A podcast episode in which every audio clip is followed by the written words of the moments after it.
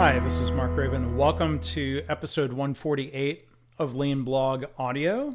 Today's post and episode is titled GM CEO Roger Smith thought Toyota had magic, but this was the secret.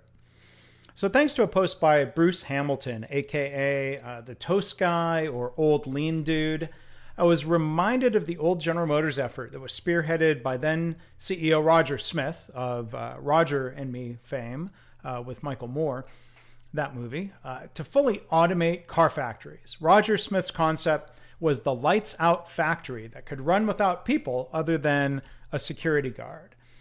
GM invested $90 billion over 10 years. That's, that's right, billion. $90 billion over 10 years in the somewhat foolhardy quest.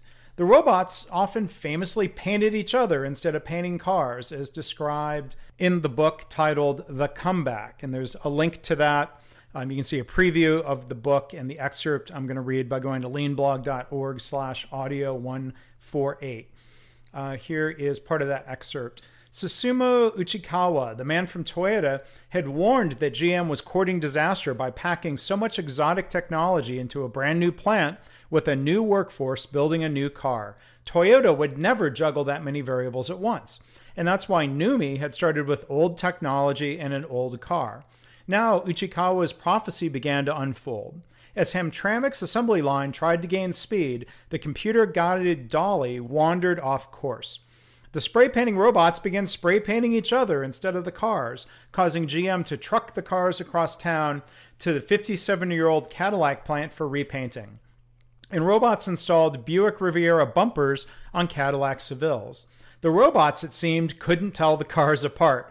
Customers would later make the same observation. GM's factory hands were stymied by the confusing array of robots and software. When a massive computer controlled RoboGate welding machine smashed a car body, or a welding machine stopped dead, the entire Hamtramck line would stop. Workers could do nothing but stand around and wait while managers called in the robot contractors' technicians. Hamtramck was supposed to erase the, the nearly $2,000 a car cost advantage Toyota enjoyed. Instead, it turned into a Waterloo for Smith and his automation campaign. Hamtramck was a fantastically expensive and inefficient parody of Toyota's system. The plant had hundreds of robots, but it also had 5,000 workers on the payroll, just like an old style GM factory. To see how uncompetitive that was, GM executives didn't have to fly to Toyota City. They could drive to the next county and look at Ford's luxury car factory in the Detroit exurb of Wixom. Wixom had fewer robots and only about 3,700 workers, but it was outproducing Hamtramck by a wide margin. Too late, GM executives realized their mistakes. GM hadn't reorganized work so that fewer people could do it using the lessons of NUMMI. They had simply grafted robots onto the old, inefficient system. Moreover, instead of easing robots onto the line a few at a time, providing for inevitable debugging problems with redundant equipment, GM bet the entire Hamtramck production system on the proposition that leading edge automation would work instantaneously, when instead, automated guided vehicles used to deliver parts broke down or robotic paint systems fouled, the whole plant ground to a halt. So that's the end of the excerpt. As Dan Markovitz asked in a comment on Bruce Hamilton's blog post, imagine if they had invested earlier, if GM had invested in creating a lean culture working with their employees instead of trying to replace them. Imagine if they had more quickly learned the lessons from NUMMI. It's also a story that warns of the consequences of not first trying a small test of change. In searching for a reference for the $90 billion number, I found a column that was written after, right after Roger Smith's death by uh, Doron Levin, who has covered the auto industry for all of my adult life and then some. I, have been was reading him for a long time uh, back when I lived in Michigan. The, the article, the column was titled GM's Roger Smith was a financial genius with a faulty vision for future. And this part of the column jumped out at me in particular. It said, Needless to say, robotic car factories remain a fantasy.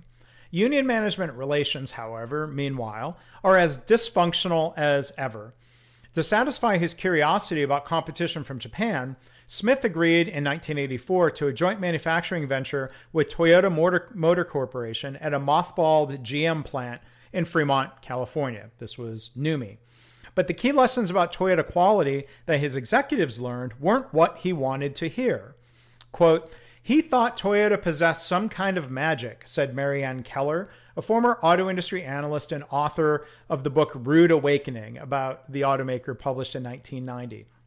Quote, the Toyota joint venture, NUMMI, taught that GM management was the problem, end of quote. The trick to cost savings wasn't simply getting rid of people. GM had to motivate workers in factories and yes men in executive suites to take more responsibility and improve output.